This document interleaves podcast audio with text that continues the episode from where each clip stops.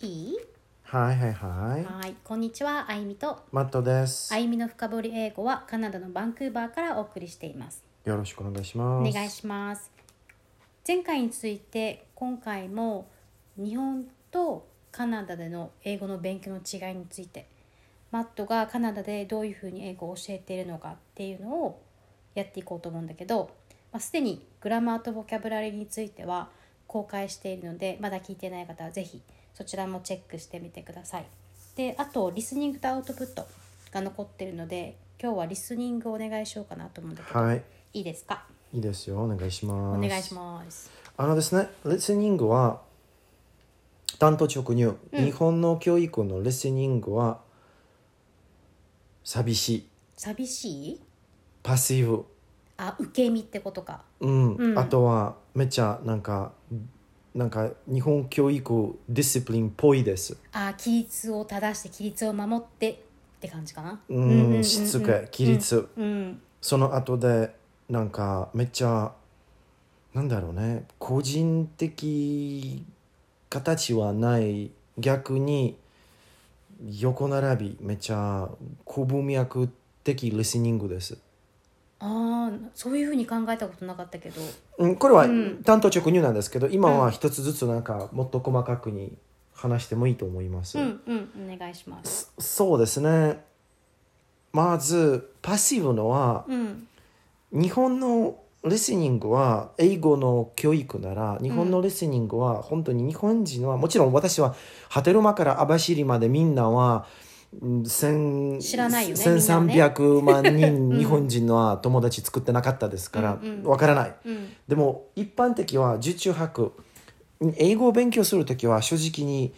なんか聞くのは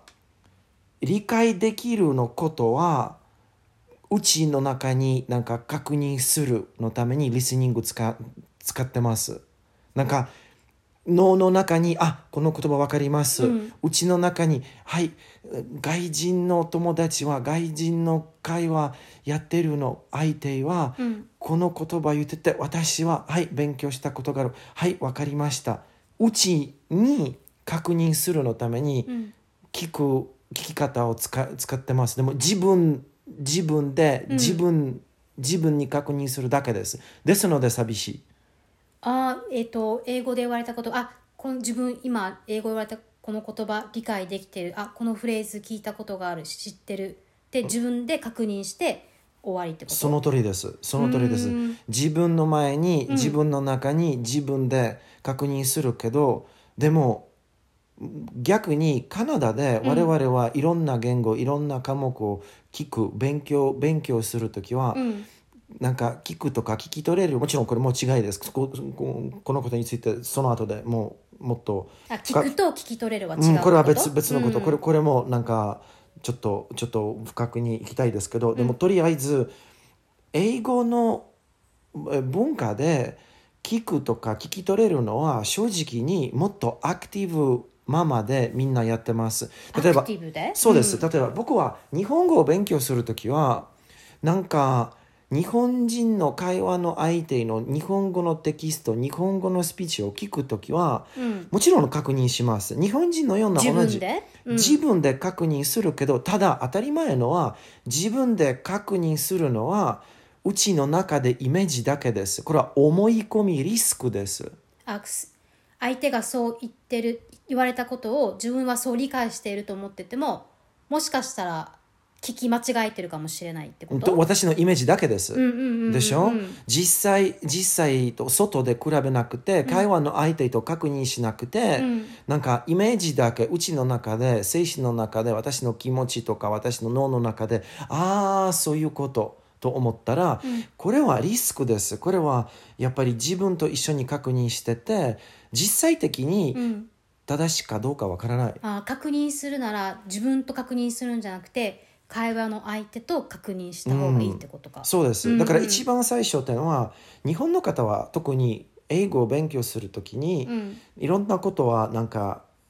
聞くときは自分で受け身まま確認するのために聞くだけです。うん、これはちょっと自分ではないです。そうだねもう聞いてなんかあ理解できた分かったって満足しちゃってるかもうん、それでそれをじゃあ自分がどう理解したかっていうのをでアウトプットで相手に聞く、うんそこまでのリスニングはしてない、うん、私も私も自分で日本いろんなうんわかわからないことわざとか幼児熟語日本語の、日本語のなんか知識よく知らないだったら、うん自分自分で確認するようにちゃんと聞いてますけど聞くときはなんかなんか想像なんかイメージは脳の中にうちの考えの中にあ頭の中に何かなんか作るときは僕はそんな満足気持ちはないんです。うんだから私のイメージだから私の思い込み作るだからこれは満足気持ちはそんな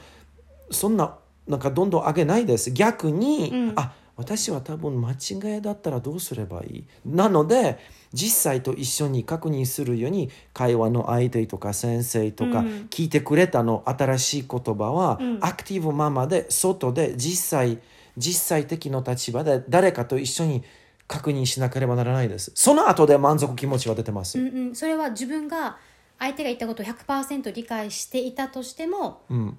そういうふうに一旦そうだよねっていうふうに返してあげた方がいいってことだよねそうですうんねこれはに日本のダブルチェックをするってことかそうすればでもそうしたらあ自分ちゃんと聞こえてたの合ってたんだってうん確認相手にできできるからうんあ自分聞こえてんじゃんって自信につながるねそうですすその方がもちろんもちろんもちろんその通りですうんだから一番最初は日本人の聞き方とうん外国人、まあ、白人とうかんカナダとかオーストラリアうんのうん教育教育なら聞き方はちょっと違いですう、ん違いのは我々はアクティブママで確認アクすテるィブで聞くアクティブでありがとうございます、うんアクティブで確認するよううにん聞きます、うーんただ日本聞いて受け身で終わるんじゃなくてその後にアクティブ行動しするっていうか口に出して確認するまでもちろん入るってこと、ね、もちろん、ううーちの中うちの中に自身実際の立場はないです実際実際の立場は外で、実際の立場あうはんうんうん我々の精神の中にないんですそうだね外で外ですそれがあるもんねうんだからうちの中にいろんなことにくなんか確認しててうちで満足気持ちだったらこれは私立的イメージだけです個人的な意見ってことか個人的なイ考えだしイメージだけですうんこれも間違えるかもうんそうだねだから日本でパッシブママ受け身ママみんな確認してて満足気持ちはどんどん上げます、そうだねってことは自分が理解したこと理解を外に出してうん、確認するってことだねうん理解したことをそのまま自分にとどめるんじゃなくて、はい理解したことを外に出すはいっていう作業までしなきゃういけないってんことか、これはん違うね、うん、ち大きい違いです、うんうん日本とカナダですね、うんじゃあ次は2番目さっき言ってた通りに日本の教育とこ特に、うん、と英語の日本っぽい教育でうん正直にリスニングはすごくディスプリンっぽいです、うんうんなんか規律正して規律を守って今は聞く時聞く時間だから、みんなも聞いてるから自分もうんうんそれに並んで聞くって感じ、うん、これはもう一つ面白い与えなんか与える影響があります、うんちっちゃな例えですあのですね授業途中で日本からいらっしゃる、すえー英語を勉強するなんか日本の生徒さんたちはみんなは我々のプログラムで個人的な授業やってるけど、うん何でも英文とか、うん新しい話し方インプットとかアウトプットに対してなんか新しい知識を説明してあげて、うん授業でやっててそうです、ん授業途中で、うん生徒にこれは20代、25歳30代生徒大人の方ですね、うんうんちびたちではないです子供ではないです、うん説明終わってかうらん、生徒に直接に「どううんこれだけどううん理解しましたかどううんと言ったら生徒さん日本の生徒さんは「はい了解しました」あとは気まずい静かな立場になっちゃうこれは文化壁ですこれはリス日本っぽいリスニングの規律き規律教育うんうんのリスニングの与える影響です、うんうんなんか英語は低文脈文化ですね、日本は高文脈文化です、日本人は英語だけではなくて何でも科目聞くときはちゃんとに一歩一歩なんかこれを理解できましたかはい理解できましたじゃあ例え作ってくださいませんかはい例え準備しますじゃあ例え準備したら今は例えは言ってくださいませんはい今は言ってますじゃあ結局は何の意見がありますかどう思ってますか今は自分の意見を言ってくださいはい言言ってますああなるほどじゃあ質問されて質問されたことだけしか答えないってことかすすごくなんかステップステップバイステップ、うん一つずつす理ご解くでき一歩ま一歩したかって聞かれたらはい理解できましたうんでもそこで終わっちゃうってことかちなみにちなみに逆にこれは本当に分かりやすい違いですね、うんなんか逆の想像体の想像はうん同じ事情同じ場合に、ねなんか英語の説明あるいは他の科目何でも授業途中で先生はうん何か説明して終わってから、うん同じ同じ質問同じまま先生たちせ生徒さんたちに、うんどう理解できましたかこれだけ質問したら、うん当たり前我々の文化低文脈文化で当たり前のことは、うんもちろんもうなんか30分40分ぐらいいろんな説明は聞きながらその時は自分の想像を作って自分の例え比べ物として例えを作って、んもうなんか個人的の意見個人的の考えはもう作って、うんじゃあ先生終わってから先生じの説明が終わってから先生の説そううんそうです、その通り先生の説説明終わってから、うんじゃあ先生は質問するときは全部は今は個人的で表してもいいです。っていうことは先生が生徒さんにどう理解できたって先生が質問したら生徒さんは理解できたの後にどう自分が理解したのかで自分の考えや例えとかアイディアを全部出す。回の質問で全部出してくれる全部出してあげる。ああそれは違うね日本人の場合は一つ質問されたその質問だけにしか答えないかもしれない。ちなみにちょっとおかしいなんですけど、うんここで我々のプログラムで、うんえっと、えー授業途中で生徒さんたちと一緒にこのようななんか文化壁これ文化壁の問題です、そうだねうんリスニングなんですけど文化壁ですね、なんか生徒さんたちにこのような説明このような質問ちょっとぶつかる時は、うん本当にたまになんかお互いの顔見たらちょっと気まずい立場になっちゃううーん私だけではなくうてん、相手も我々の我々のプログラムの他のカナダの生徒先生たちも、うん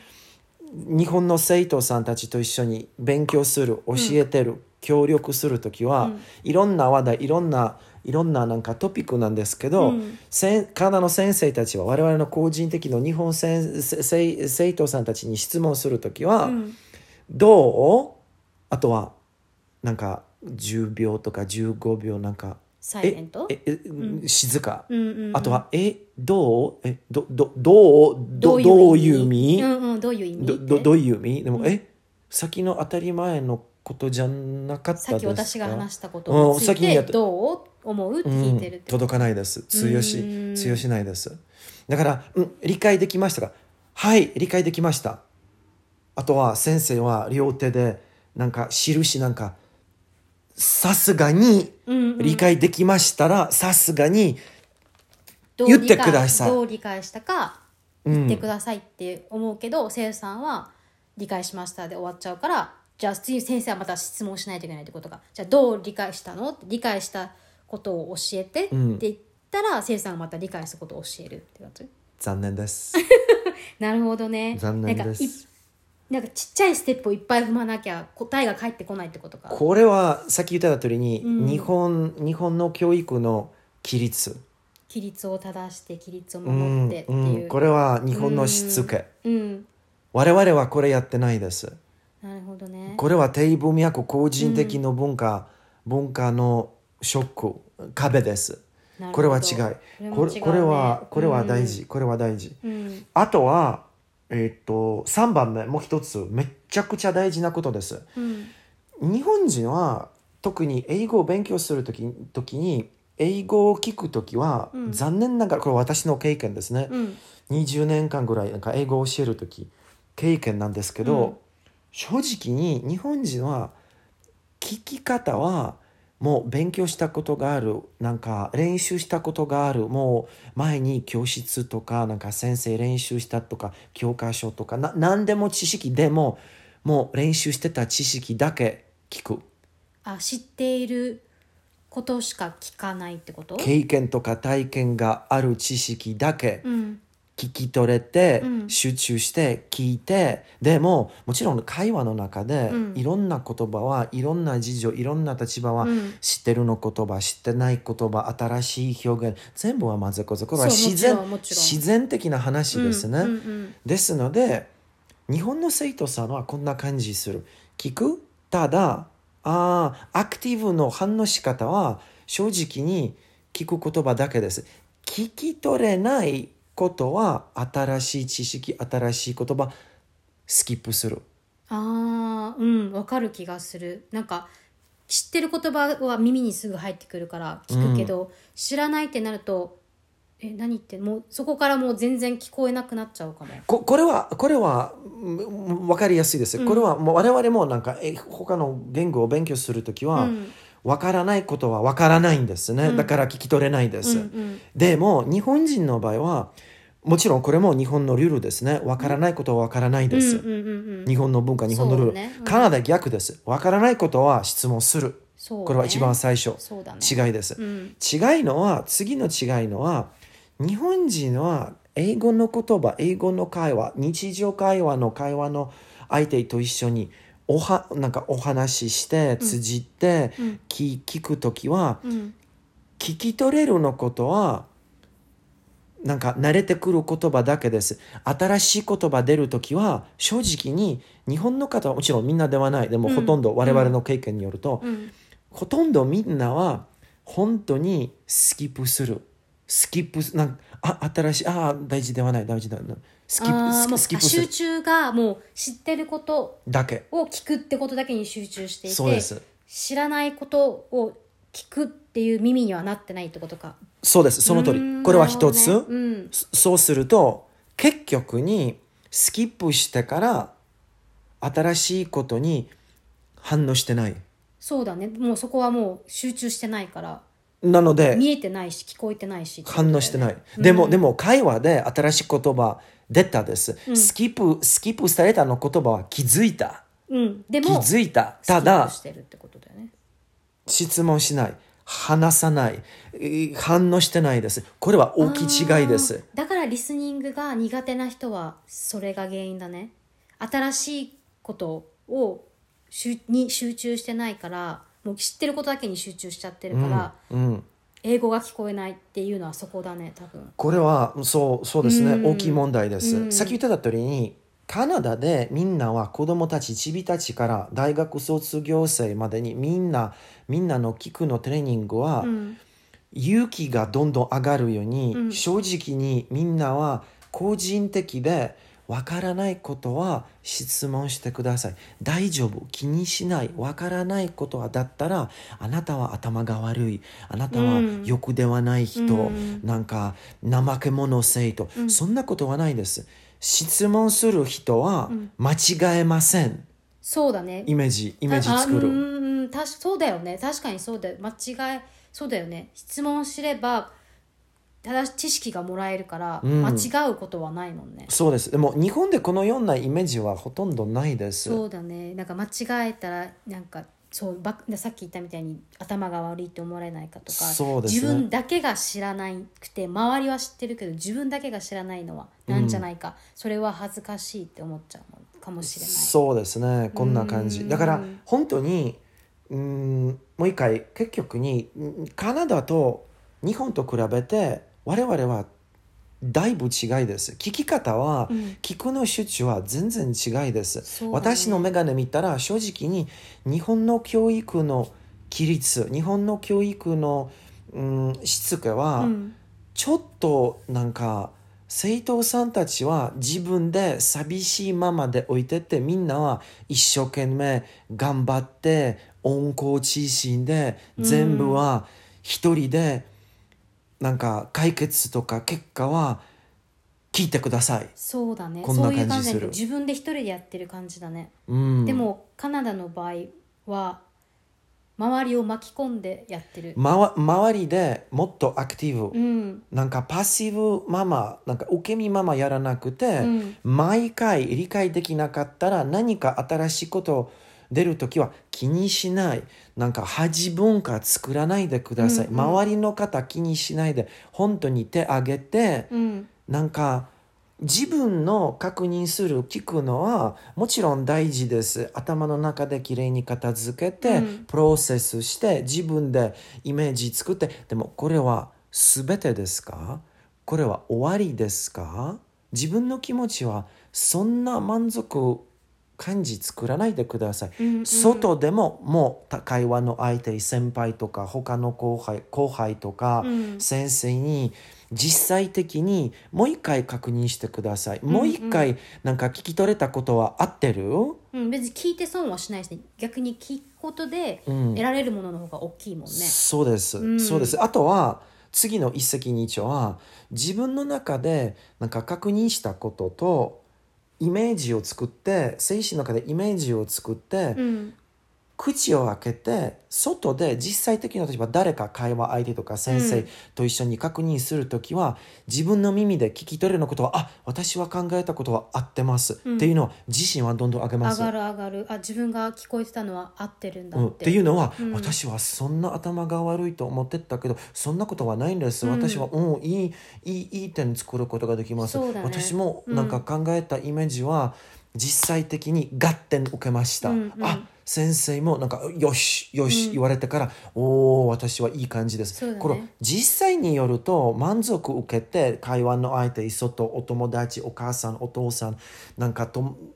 これは本当にゴールドです。そうだね強いうんうんうん大事です、これはこれは一般的の違いですねすあとはさっき言ってた通りに我々は分からないことは質問しますうんこれも大事ですこれはとても大切だと思うでも日本人はなかなかねそこができてできないんだよねこれ分かります、うんただ特にまずカナダとかオーストラリアイギリスアイルランドスコットランドニュージーランドアメリカもワーホリーとか、えうんとイミグレーションのためいらっしゃる生徒さんたち、うん大人の方サラリーマンだけどご家族たち子供と一緒に会社によってなんか送らせてもらって、うん、海外でね住まなきゃい海けない外ですね、みんなはこの事情だったら正直に日本っぽい方法でいいいけどもう海外カナダとかアメリカ先ほど言った通りに英語喋るの国国で日本っぽい方法は日本っぽいこの厳しいなんか心が閉じるルールはあんまり通用しないですあまり役に立たないですちょっとうんもったいないんです、ううそうだねもうせっかく海外にいるならなおさらリスニングは自分だけでやる自分で、うん、だけでやるっていうよりはもう外に向かってうんアクティブにやった方がそうです効果も出るし自信もつくままずわからないことはわからないです、うん本当に進歩はとどめるうんルールです、そうね海外でこれは動かないです、うん我々はここで本当にわからない場合は質問します問する赤ちゃんたちからおばあちゃんおじいちゃんまでみんなうんうんうんわからない場合は質問します、うんこれはぜひ使ってくださいそうだねだからそうですね一般的にカナダで本当にもっとアクティブママうんリスニングアクティブもっだとね心が開いうんままでみんでなは新しい知識を入れるスペースを自分の中に作っておかなきゃいけないってこことんだなね感じでうーす、んなるほどねでもさグラマーとボキャブラリーをやった時もテクニックがあるって言ってたじゃんそうそうですリスニングにもりあるのあります、うんあります4つです4つ4つしかいないです、我々のプログラムで、うん本当にみんなは細かい言語科学によると、うん4つ4つリスニングとうんヒーリングアウト、うんえっと、技に集中します、今今日はここでなんかこもうん細かくに行きたくないなんですけど、うんうん興味がある人はぜひ連絡してくださうい、んうん、4つテクニックを使ってリスニングを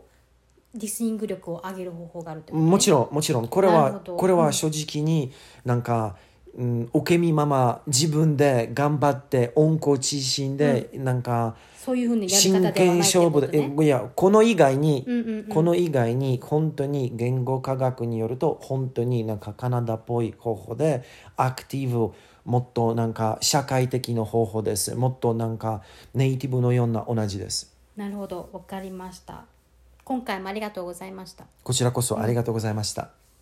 次回はアウトプットをお願いしますね。はいはい。で今回のエピソエピソードはブログでも詳しく書いていますので興味のある方はぜひブログえ「私と英語 in カナダ」をチェックしてみてくださいあと私たちはバンクーバーで定期的にミートアップを開催していますので常にバンクーバーにいる方は English Solution for Japanese Working Holiday Students に参加していただければと思いますでは今日もありがとうございましたバイバイ Take